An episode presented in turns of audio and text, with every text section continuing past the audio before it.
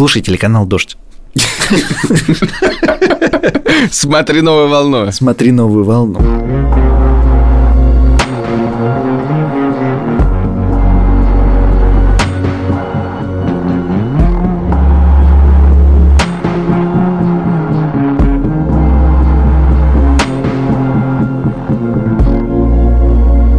Привет, это подкаст «Новая волна». Подкаст о том, как мы живем вдали от России после 24 февраля 2022 ну, года. Вдали это громко сказано, но не, не в России, да. Меня зовут Саша Поливанов. Меня зовут Илья Красильчик, привет. Много э, раз за последнее время я, когда ходил по Риге, ко мне подходили какие-то знакомые с таким хитрым видом и говорят, «А в Риге скоро будет дождь. А в Риге дождливо. Ах, это шуточка.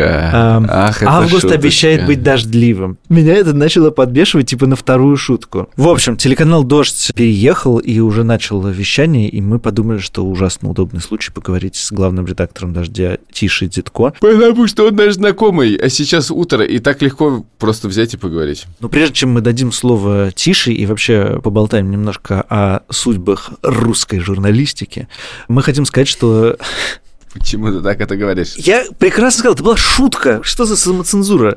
Прежде чем поговорить с Тишей, прежде чем э, поболтать о судьбах Русской журналистики. российской журналистики, То есть тебе ты мне это отдал каким-то образом. Ты сам взял. Спасибо большое. мы хотим рассказать нашим слушателям о- о существовании прекрасного подкаста «Норм». Меня зовут Настя Курганская. Меня зовут Даша Черкутинова, это подкаст «Норм», подкаст о том, как меняется мир, и мы вместе с ним. Мы с Настей делаем этот подкаст уже почти пять лет. За это время изменились мы, изменился мир. Но даже в этих обстоятельствах мы продолжаем его исследовать, этот меняющийся мир. Мы продолжаем говорить о каких-то базовых гуманистических ценностях, о ментальном здоровье, об отношениях людей. Еще мы знакомим наших слушателей с активистами, активистками, психологами, социологами, учеными. писательницами. Слушайте, пожалуйста, подкаст «Норм». Мы выходим каждую пятницу. Давайте как-то вместе переживать все эти безумные перемены.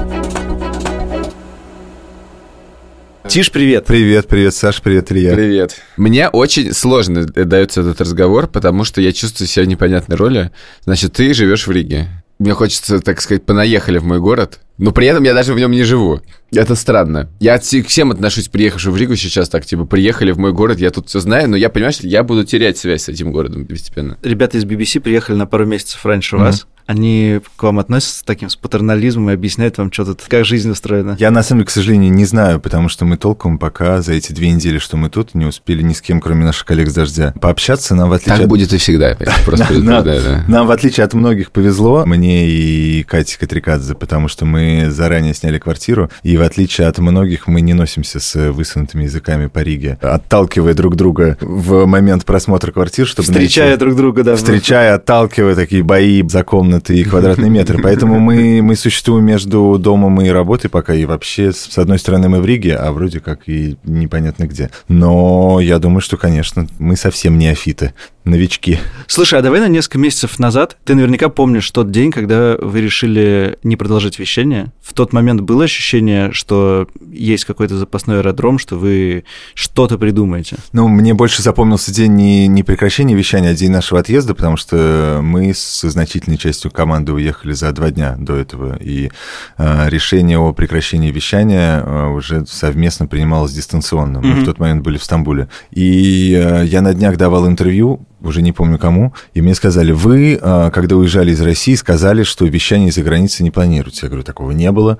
И мне продюсер, значит, присылает пост, который написал в Телеграме, э, прилетев в Стамбул, что вот мы приняли решение на время поехать, покинуть Россию Ага. по таким-то, по таким-то причинам, и в конце фразы «вещание из-за пределов страны не планируется». И это очень странно, потому что у меня ощущение, что едва ли не на второй день мы уже начали обсуждать, э, откуда, как, э, когда и каким Ну, образом не мы будем планировал, тогда не планировалось, Не на следующий потом день было изменились, да. Что-то пошло не так. На самом деле нет, у меня никогда не было м, ощущения, что э, этого не будет. Мы сразу стали обсуждать, потому что, во-первых, я, например, и как многие мои коллеги, ничего не умеем делать другого, а помимо этого мы, сразу мы стали получать огромное количество сообщений а, и всяких писем от наших а, зрителей с просьбой так или иначе вернуться в эфир, и мы понимаем, как бы это пафосно не звучало, понимаем свою ответственность, в том числе перед подписчиками, которые э, на протяжении многих лет нас поддерживали финансово в том числе. Одновременно с этим никакого плана Б у нас не было. Мы вообще в этом смысле оказались немножко такими веселыми балбесами, что у нас не было ни плана Б на случай э, внезапного отъезда, ни плана Б на случай внезапного отъезда и необходимости перезапуска где-то. То есть все, мы как слепые котята, как путешествовали по темной комнате, так и продолжаем сейчас это делать, понимая и ужасаясь каким-то реалиям жизни и работы из-за рубежа. Единственная понятная стратегия. Отсутствие плана Б и в потемках быстро пытаться да, да, что-то что найти. Да? Я вообще не понимаю, как можно иметь план Б. План Б невозможно придумать, пока этот Б не случился. Не, но на самом деле, во-первых, план Б заключается в том, чтобы у всех были паспорта, а в паспортах а, были визы. План, да. А во-вторых, э, план Б заключается, например, в том, чтобы у тебя было иностранное юрлицо, угу. чтобы ты не потратил, как телеканал «Дождь», э, несколько недель, а вернее месяцев на его ну, создание. Не так, не так плохо, Что, что, что в нынешней ситуации да, намного супер. сложнее, чем там, например, чем наверное, раньше, в 2014 ну, году, да. когда это делала «Медуза». Ну, у вас еще это хотя бы получилось сделать. Наверное, это правда. Получается. Как тебе невозможность вернуться в Россию? Ну, это довольно Кроет? Довольно хреново. Ну, меня кроет, например, когда мы звоним по видео, с, разговариваем с какими-то людьми, которые находятся в каких-то для тебя важных, знаковых местах. Э, конечно, кроет. Когда сейчас мы придумываем какие-то, значит, варианты, чтобы знакомые, которые сначала это было в Тбилиси, теперь здесь в Риге, вот они едут. Мы думаем, удобно или неудобно их попросить взять какие-то вещи. Я не думал, что настолько для меня будут принципиальные какие-то вещи, какие-то вещички, какие-то mm-hmm. штучки. Вот наша э, одна подруга привезла сюда нашу машину, и мы... Э, Ничего себе вещичка. Привезла сюда машину, она приехала сюда на ней. И она, когда села в нее в Москве, прислала нам фотографии из нее, и вот тогда нас накрыло, потому что мы там увидели э, недоеденный, брошенный нашим сыном Мишей бублик на земле. Мы увидели там шишку, про которую ты очень хорошо помнишь, откуда эта шишка там взялась. Угу. Там какая-то зимняя шапка, еще что Ну, зарядка, Катя говорит, эту зарядку я купила за день до того, как мы уехали. И, конечно, такие вещи тебя очень дают по мозгам. Я вообще склонен к рефлексии. Я это умею. Но я себе сказал, что ни в коем случае не, не надо этого делать. Как бы есть, есть задача, которую ты решаешь. И если выражаться пафосно, то чем круче и честнее и лучше мы работаем, тем больше мы приближаем этот момент возвращения. Я в этом абсолютно уверен. Поэтому вариант сесть и страдать, он тебе не помогает помогает и никому не помогает. Единственный раз, когда меня накрыло, когда еще у меня была квартира в Москве на Покровке, mm-hmm. и моя мама пришла в эту квартиру. И моя мама решила отфотографировать самые душещипательные места в этой квартире. И это выглядело как Припять, мне кажется. Что она так фотографировала, ой, недособранное лего ребенком. Да-да-да, не, абсолютно слепок прошлой жизни. Да, мама выбрала самую поразительную вещь, с точки зрения кинематографичной, как у финала какого-то грустного фильма это годилось, но с точки зрения присылать мне это совершенно не стоило. Даже там еще на самом деле вот брошенность жизни, потому что все уехали очень да, быстро, да, да. и вот оставили вот эти именно недоеденные Конечно. публики, то есть никто не успел там как-то убраться, подумать, вот, вот это... Я помню, как мы, мы приземлились в Стамбуле и выходили э, в город, и нам позвонили звонила наша няня поскольку все решалось э, ночью, то я даже не помню, написали мы ей что-то из аэропорта перед вылетом или не написали. Наверное, написали. Но утром она пришла в квартиру, и мы с ней разговаривали по видео. И тоже я после этого себе представлял, что вот она приходит, и там какой-то недопитый бокал вина, который мы пили, собирая вещи. Это mm-hmm. брошено, как бы мы взяли кучу вещей из шкафов, а в чемоданы влезло не все, и что-то осталось на диване. Ну, такой слепок брошенной жизни. Я еще очень хорошо понимаю то, что ты говоришь про вот эту цель, которая очень бодрит в смысле, ты не задумываешься, потому что я тоже помню, что первые несколько недель вот заново, когда мы приехали в Ригу, то нужно было решать постоянно какие-то бытовые, в том числе да, сложности, да, да. и это очень бодрило. А потом я помню очень хорошо момент, когда я все сделано, все решил, я, я сел в, своей, все отмечено, я сел да. в своей квартире, как бы вроде делать ничего не надо, и тут как-то стало плохо. Да. Типа, а что дальше-то? Вот цель выполнена, а следующая цель, что режим в России э, пойдет, она немножко дальше. Слушай, а я вот э, понимаю, как э, перевести себя и как принимать внутри семьи решение, что мы уезжаем. Как принимать решение внутри команды? Вы сказали, что вы перевозили часть команды. Я так понимаю, десятки человек, да? Ну, перевозили, это громко сказано, поскольку не было никакого плана, все происходило само по себе. Э, в ночь с 1 на 2 марта, когда был заблокирован сайт «Дождя», а до этого на протяжении нескольких дней по Москве ходили эти слухи, что за госизмену будут арестовывать сотрудников BBC и «Дождя», или слухи, что не за госизмену, а за что-нибудь другое будут арестовывать сотрудников именно «Дождя», и по-прежнему, в скобках скажу, я не знаю, это, это, это была сознательная кампания дезинформации или, или нет, и мне тоже там писали несколько людей, что вот по моей проверенная Мне кажется, информация. Это было специально запугивали. По У меня моей- точно такой же приходил. Будет госизмена, привели тебя в пример. Вот-вот, вот по моей проверенной информации к вам придут с обысками, а потом через несколько часов после того, как заблокировали дождь, нам пришла информация, что на дождь уже едет спецназ, причем звучало слово спецназ, которое звучит намного убедительнее, чем а, полиция или даже ОМОН. И поэтому в тот момент, после этого ночи, у нас было совещание по Zoom, после того, как я принял решение, что мы, мы в смысле имею в виду нашу семью, что мы уезжаем, и на этом совещании я сказал, что я считаю, что всем нужно уехать. Каждый, кто считает подобным образом, должен это сделать. И большая часть команды так и поступила, и часть осталась. И еще полтора дня они вещали из Москвы. Целенаправленная кампания перевозки людей началась уже в тот момент, когда мы поняли, что во- вот у нас есть Рига, вот мы начинаем такого-то числа вещания, и тогда это уже как-то было централизовано. А в тот момент все происходило само по себе, все летели в разные города, кто-то полетел в Ташкент, потому что билетов не было, кто-то еще куда-то. Слушай, а когда появилась Рига? Да, я вот помню, что, мне кажется, мы разговаривали с тобой где-то еще, не знаю, в конце апреля, начале мая. У вас был такой как бы глобус, где вы точки расставляли, Да-да-да.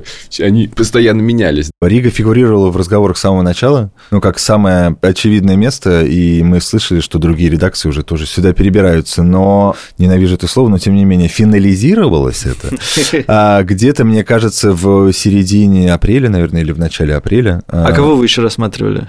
Так серьезно. Мы рассматривали всерьез э, Амстердам, и в Амстердаме у нас э, будет сейчас э, студия, Мгм. но просто мы поняли, что делать штаб-квартиру, ну, как бы основной офис в Амстердаме абсолютно нецелесообразно, потому что это дороже, Дорого. дороже, дороже, в разы, и налоги, и это должны быть другие зарплаты, Мгм. и, а для тех, у кого а, дети, это совсем превращается в кошмар, потому что школы, няни и все на свете. А на совсем стартовом этапе мы хотели Берлин, но с Берлином мы поняли, что мы будем э, оформлять документы там, наверное, до... до- 2030 года. Вы сначала Примерно. сделайте мастер-план документов, потом согласуйтесь Примерно, с вот, вот, вот, Бундесканцелярией, потом еще до 30 года получится план. Да. Да-да-да.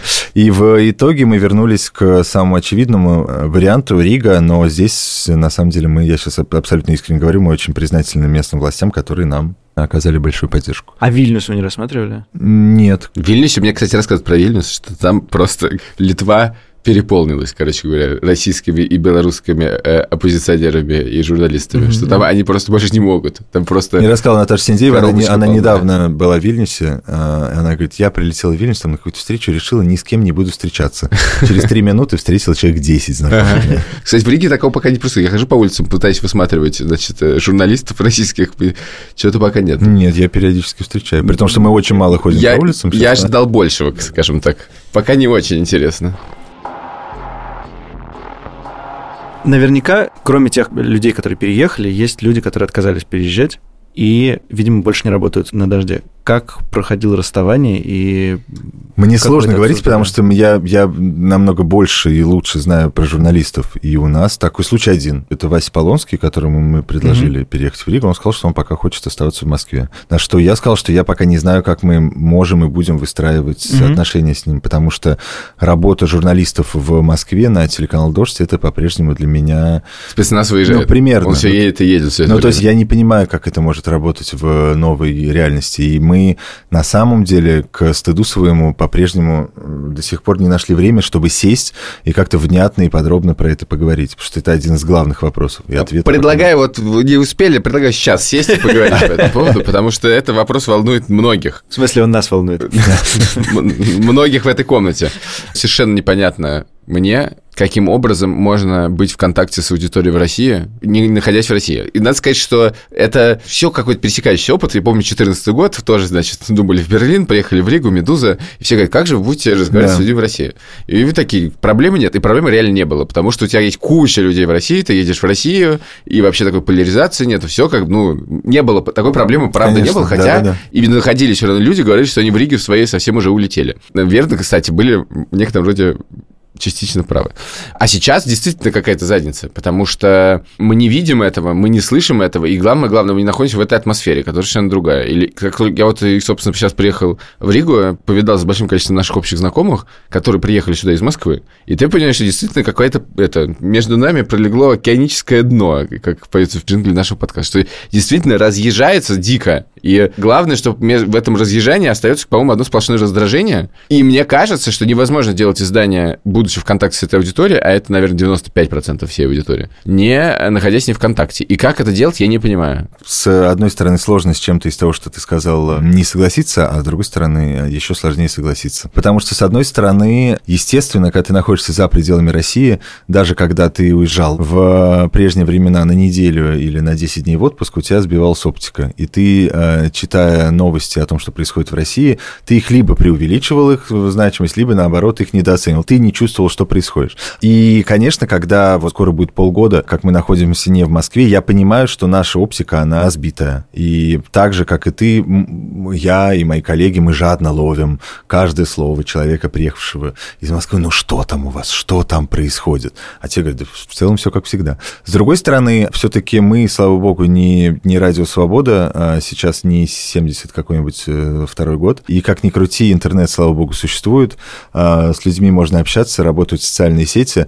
И если посмотреть наши первые выпуски новостей, то едва ли это сильно отличается от того, что мы делали, находясь на флаконе в Москве. Здесь еще такая интересная штука, что, о чем я недавно подумал. Я вспомнил 2020 год, во время которого у телеканала «Дождь» было, я не знаю, за год, может быть, 6 съемок в России, mm-hmm. может быть, 8. Ну, потому что все сидели по домам, ничего не происходило. Но, тем не менее, как бы это, это не мешало отражать... Ну, отражать все сидели по одинаковым но, домам. Несомненно. Но одновременно с этим, как бы я не буду делать вид, что ничего не поменялось. Мы прекрасно понимаем эту проблему работы из-за пределов Мне страны. еще кажется, что там есть еще один поворот. Это что зрители и читатели ждут от вас, раз уж вы уехали, то вы нам что-нибудь должны, типа, сказать про нас, чего мы не знаем или чего мы сами не можем сказать. Такое ожидание. Вы ради чего уехали-то? С одной стороны, вы должны что-то делать такое феноменальное, mm-hmm. потому что ради этого вы уехали.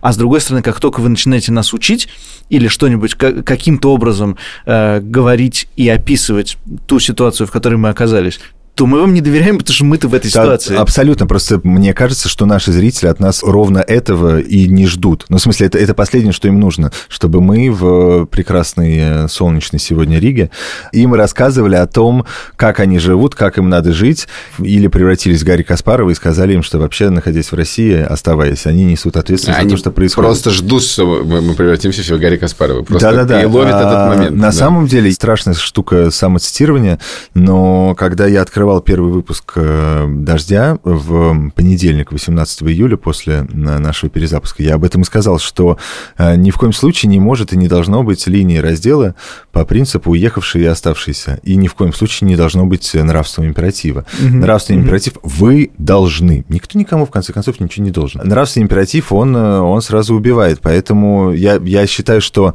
насколько прежде мы были абсолютно свободны в оценках, настолько теперь мы оказались на минном поле, и мы отдаем абсолютно отчет э, себе в этом. Поэтому, если честно, понимая все эти сложности с э, работой из-за э, из-за пределов России, я думаю, что мы с этим справимся. Во-первых, в целом, я всегда был врагом э, каких-то нравоучений от ведущих дождя. И мне кажется, не знаю, может, может у вас, как у зрителей, другое впечатление, что этого на дожде от, от ведущих, этого не, не было не, в большом я... количестве. Конечно. Гость имеет право сказать все, что он хочет.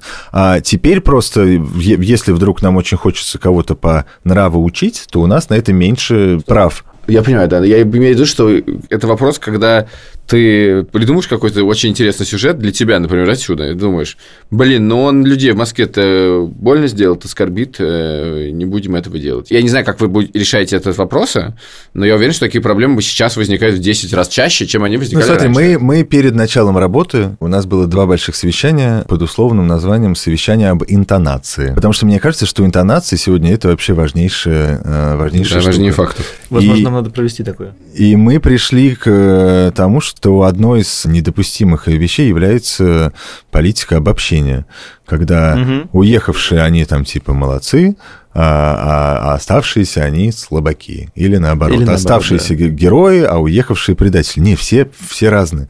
И есть э, конкретные случаи, где ты, там, как ведущий дождя, оцениваешь какие-то поступки какого-то конкретного человека. Ну, это твое мнение, ты на это имеешь право. А если ты начинаешь, э, значит, рисовать какими-то большими мазками, то неизбежно получится какая-то фигня. Мне кажется, что это не самоцензура, это, это какой-то здравый смысл. Но мы не приехали к самоцензуре, мы не лишаем наших зрителей важной, значимой какой-то информации. Мы в кои-то веке ведем себя мудро а, и стараемся не задеть ничьих чувств. Хорошо.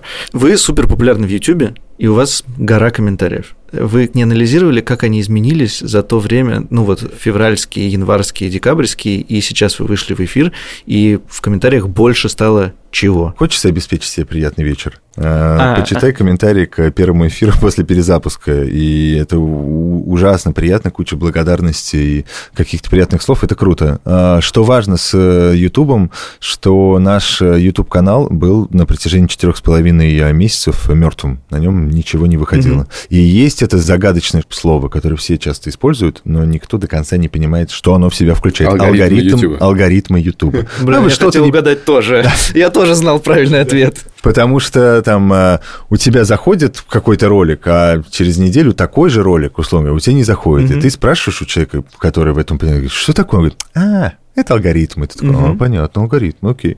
Хотя ничего не понятно. Но вот эта вот э, истина про э, мертвый канал, на котором вдруг начинает что-то появляться, она как бы это какое-то общее место. И поэтому мы ужасно рады, что в реальности все оказалось намного лучше, чем мы ожидали. Ну, у нас там офигенные цифры какие-то, кажется. Да, я страшно доволен. И, я, и более того, я страшно доволен, что это не только первый день. Потому что, понятно, в первый день было очень много ссылок, их публиковали различные медиа и так далее. Пока, тьфу-тьфу, мы видим, что первые пять э, дней 6 с понедельника по субботу. А у нас больше трех миллионов уникальных э, посетителей, зрителей, из которых больше половины из России, то есть полтора миллиона угу. человек, что очень круто. Угу. И почти 11% из э, Украины, что нам важно. Прости, я опять задам вопрос про план Б. Давай. Но наверняка вы... Что на случай курилка... блокировки Ютуба нет, да. нету плана да. Б. Я в этом смысле немножко наивен, но мне кажется, что это правильная наивность. Я считаю, что технологическая мысль и прогресс всегда на шаг, а то и на два впереди ограничений. Я в этом ничего не понимаю, но я знаю, что есть вот эти вот прекрасные ребята, которые скажут, вот на это ограничение нужно отвечать вот так вот, mm-hmm. а на это нужно отвечать вот так вот. Но план Б здесь, вот я согласен с предыдущим тезисом Ильи, что сложно придумывать свой след следующий ход, когда твой оппонент, он шулер. Ты планируешь какую-то комбинацию на поле э, футбольном, а потом тебе просто дают по ногам со всей дури. Я кажется, что хорошо было бы иметь план Б. И, честно говоря, я не согласен, к сожалению, с тем, что мысль бежит вперед, потому что она бежит вперед, но не на массовую аудиторию. Но мне кажется, что здесь не может быть плана Б. В чем он может заключаться? Не, ну подожди, ну хотя бы есть план Б в том, что вы получаете лицензию телевизионную. Так она есть. Мы получили вот, европейскую вот. лицензию, но, да. но она же... Вещание на... в Латвии и... это просто... Не, не, но это вещание не только в Латвии, это вещание по всему миру. Ну но... хорошо, но не в России. Да, по всему миру, кроме Российской да. Федерации, ну и Беларуси, наверное. И, кажется, Украина. В Украине у нас нет вещания, это правда. Хотя, на самом деле, что интересно, только сейчас я об этом задумался, а, заблокирован в Украине был телеканал «Дождь». Российский. Э, российская компания. Сейчас это новая компания. Я не знаю, может быть, если мы придем, так и скажем «Здрасте», это не мы вообще, то не знаю, посмотрим. Как устроены ваши финансовые отношения со зрителями, которые вам э, много... Ну, господи, я испугался, что сейчас будешь спрашивать, как устроена ваша финансовая ситуация, внутри где семьи. вы деньги. А давай, кстати, сейчас зададим все вопросы, которые задавали Медузе 8 лет. откуда у вас финансирование? Расскажите, пожалуйста. Э, Я не, могу рассказать, это небольшой секрет. Много лет э, люди платили за телеканал. «Дождь», и, вероятно, какая-то часть их продолжает, или сейчас Нет, там, это устроено следующим образом. У нас а, осталось большое количество подписчиков, причем а, огромное количество людей, я сейчас не помню в абсолютных цифрах, а огромное количество людей подписывалось на «Дождь» в конце февраля, когда началась война, и «Дождь» э, работал 24 на 7, люди подписывались. Как, собственно, это и всегда происходит, как большое событие, то Да. лю- люди приходят. 3 марта все закончилось, а у людей есть подписки, оплаченные на год вперед и так далее. Сейчас мы пока не перезапустили сайт, а подписка – это сайт. Мгм. Мы пока не перезапустили сайт, потому что, с одной стороны, он заблокирован в России, с другой стороны, что намного важнее, это отдельная большая редакция. Нам надо посмотреть, как мы вообще сейчас вот в Мгм. нынешнем формате существуем. Когда а, мы это сделаем, а мы в каком-то ближайшем времени, я надеюсь, мы это сделаем, а, то в том или ином виде появится подписной контент, и, соответственно, те подписки, которые были оплачены, они никуда не, не сгорят. Но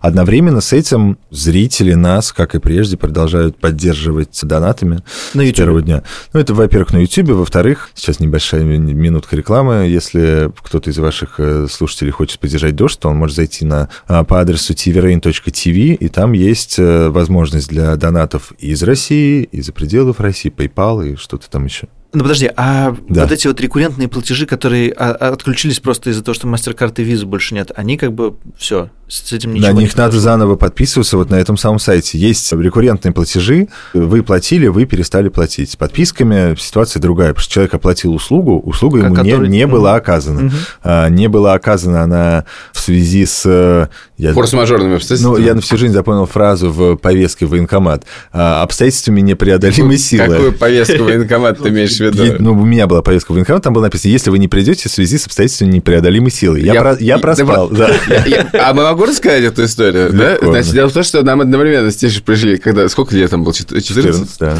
Нам пришли повестки в Ну, военкомат. Чтобы приписаться к военкомату. Да, нам- мы говорили встретиться в 9 утра, и Тиша проспал. Обстоятельства непреодолимой Да, силы. а я поехал. После этого я, значит, ебался с этим военкоматом много лет, а с Тишей не было ничего. Это был единственный раз до момента получения военного билета, когда вот так вот бывает, видишь? Просто ничего не случилось. Ни один раз не дернули этого человека в военкомат. Правда, это, это загадка. Но произошли эти обстоятельства непреодолимой силы под названием «Временное закрытие телеканала «Дождь», и поэтому эта услуга не оказана. Естественно, мы ее окажем, просто нам нужно это настроить. А рекурренты в виде пожертвований, донатов, на них вот надо заново подписываться на вот этом сайте tvrain.tv. Ты сказал, что у вас будет э, офис в Амстердаме. Да. У вас э, центральный офис здесь. Да. Есть ли еще какие-то места, где у вас будут, я не знаю, корпункты как У нас устроено сейчас все следующим образом. У нас самая большая студия э, здесь. По количеству людей вторым, наверное, по значимости. Вот я, мне сейчас сложно сказать, потому что это все только строится.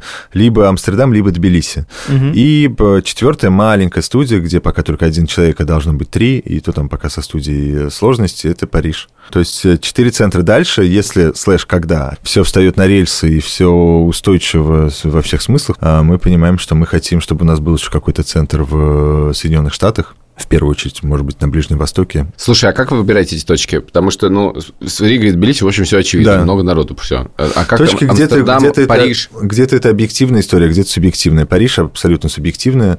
А, Наш коллега, ведущий Денис Катаев, уехал из России еще до того, как мы все. Он уехал на второй день войны, по-моему. И он э, давно хотел жить и работать в Париже. Он туда поехал, устроился на местное радио. А когда все случилось с телеканалом «Дождь», то нам э, многие организации начали предлагать свою помощь.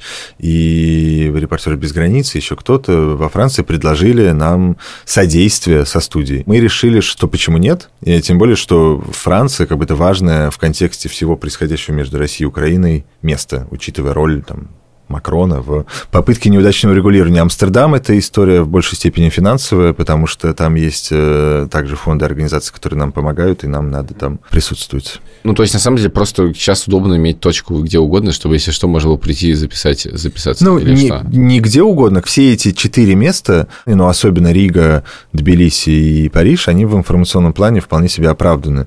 А Если бы сделать там, я не знаю, студию в Неаполе, наверное, это было бы странно. У нас в основном последние последнее время опыт э, с- работы с пишущими журналистами, и, по сути, да, нас коронавирус научил, что можно, Можно откуда, быть откуда угодно, угодно могут сидеть и работать. И у нас э, да, в службе поддержки тоже ребята сидят буквально по всей Европе. А со студиями наверняка не так, потому что у вас, ну, должно быть оборудование, Конечно, э, конечно. это в- становится там во много раз дороже, и, если честно, у меня всегда есть ощущение, телеканал делать очень дорого, просто Ну, ну, непредставимо я просто дорого. могу сказать, что а, те деньги, ну вот наш начальный бюджет сейчас в месяц, он э, равен нашему бюджету в Москве. Мгм. С той только разницей, что в Москве э, мы ничего не закупали, а здесь мы закупаем. В Москве было в три раза больше людей. Мгм. Ну, то есть сейчас это те же самые деньги, но гораздо меньше людей и гораздо больше мы тратим сейчас на закупку оборудования и всего прочего. Сейчас, но для меня самая потрясающая вещь, что, в принципе, за несколько месяцев можно найти деньги на телеканал. Смотрите, это же гигантские а, деньги. смотрите, вас во-первых, как, надолго? Да, э, значит, про надолго, да. И, во-вторых, нужно понимать, что нам очень помогли партнеры. В Грузии это телеканал «Формула», и здесь, в Риге, телеканал ТВ-3, потому что они нам дали свои офисные помещения и Мгм. дали свою студию и свою технику, свое оборудование. То есть у вам нас- не нужно много закупать? Не, нам нужно много закупать, потому что мы будем строить свои комплексы. Но нам это не нужно делать за одну секунду. А привезти из Москвы? Привезти из Москвы невозможно, потому что это очень сложно вывести, а во-вторых, в Москве у нас все оборудование довольно старенькое. Поэтому мы сейчас э, закупаем э, оборудование, и мы обновляем техническую базу, и в частности с этим будет связан и второй, более полноценный перезапуск, когда в лучшем качестве и прочем мы э, будем начнем выходить где-то в середине осени. Но главное, что у нас не было эффекта такого, который у нас был, например, с Катей здесь, когда мы пришли в свою квартиру. Мы, мы туда заходим, там есть одна кровать и стол на кухне, который мы заказали в Икее, а еще находясь в Грузии, а наши друзья здесь их э, для нас благородно собрали. Больше нет ничего. Вот здесь такого эффекта нет, потому что мы приходим, например, в Риге к нашим э, коллегам и партнерам из ТВ-3, и у нас есть э, стол, компьютер, студия, Мгм. камера, суфлер, Кровать. все на свете. Кровати, к сожалению, нет. У меня есть еще вопрос даже не про план Б, а про С, Д, а Мгм. может быть F. Э, Но, наверное, тоже Звучит перспективно. э, вы про это тоже немножко думали. Он звучит как возвращение в Россию. Да, И- мы вернемся в Россию, когда в России сменится политический режим, потому что я не вижу иной возможности нам там находиться, работать. Мы недавно обсуждали с Катей, что с высокой долей вероятности, или не с высокой, но с какой-то долей вероятности, наверное, если бы мы не поддались тогда этой скорее всего, спланированной кампании дезинформации и запугивания, и остались в Москве, ну, просто вот телеканал «Дождь» перестал работать. Мы с Катей остались в Москве. Мгм. Поехали на дачу в Кратово, выращиваем там э, картошку. С высокой долей вероятности нас бы никто не трогал. Скорее всего, так и есть. Что значит это? Вот я никогда не понимаю. С высокой долей вероятности, типа 85% Да не, ну, нас бы никто не трогал. ну, же- 15% очень много. Нет, ну Это- подожди. Не-не-не, подожди. это же просто ощущение такое. А с другой стороны, слушай, а может ты сидишь молчишь, но просто ты кому-то ты, ты кого-то настолько достал за эти годы, Да, что, что, он, что он сейчас в ситуации вседозволенности, он тебя... Да, но мне кажется, сам- тут страшнее нет. Тут, мне кажется, я, э, страшнее это потеря собственной идентичности. Если у тебя эта идентичность идет через работу, через то, что ты Ну делаешь, да. сидеть тебе на- в Кратово на даче выращивать картошку, если даже тебя никто не тронет, это конец света. Потому что, ну, в смысле, ты просто как бы теряешь Ну, полностью конечно, связь и, с, и, с и, и, жизнью, которая и важна. поэтому, чтобы, чтобы вернуться и, э, и работать, мы сможем это делать в тот момент, когда в России изменится ситуация. Спасибо тебе большое. Спасибо вам, друзья. Хороший. Весело бы. Мне нравится, что ты взялся на себя роль сегодня, как бы такое, знаешь, в скобках говорю не смешную шутку. Я не первый раз беру на себя эту тяжелую роль. Знаешь, тяжело нести этот, этот иногда кроет. Слушай, ну у меня ощущение, что поговорили со своим человеком. В смысле, те же проблемы, те же ощущения, проблемы схожие, решения такие же, плана Б ни у кого нет. У меня не укладывается все в голове, потому что я очень хорошо помню 2018 год, когда я уезжаю, думаю, все эксперимент... Какой 18-й? 18 год. Когда я уезжаю... А, из Риги. Да, я думаю, эксперимент с Ригой закончился, спасибо этому месту, я буду его нежно любить, never again. Ну и как бы все, я в Россию, и люди начинают постепенно возвращаться в Россию, в Россию, в Россию, Россию. Склейка, 2022 год, ты видишь, что все сидят в Риге. И у меня, конечно, есть ощущение, понаехали. При том, что для меня это совсем бред, я тут не живу. Мне немножко больно, что скоро все эти вещи про Ригу, а их, честно, не очень много, то есть их выучить несложно, скоро будут знать абсолютно все. Ну ладно, храни Кулдигу. Чтобы в Кулдигу никто Да, не приехал. Кулдига – главное направление туристическое. Чёрт. Я проснулся тут вчера в Риге, утром в воскресенье. Я абсолютно словил этот вайп. Когда ты думаешь, а что я буду сегодня делать?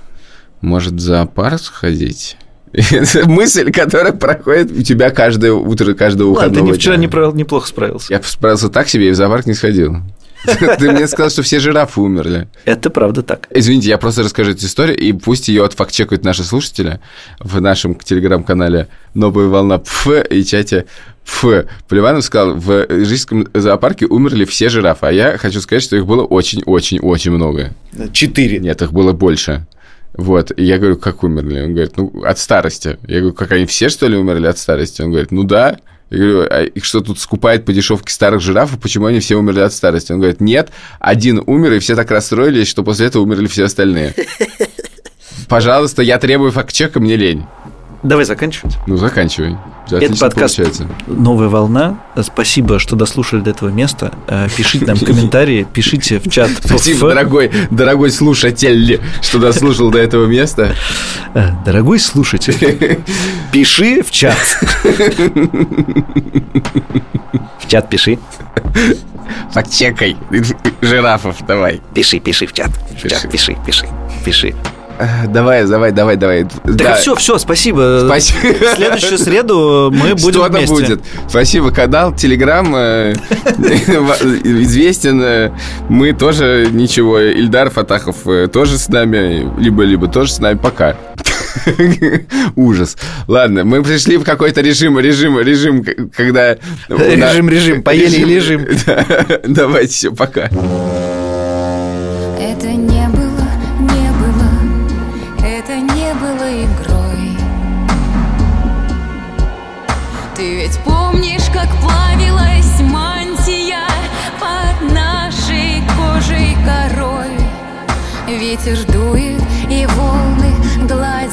место разлома, но оно до сих пор горит. Я прошу их жалеть и тебя, мой навеки уплывший навеки отдельный материк.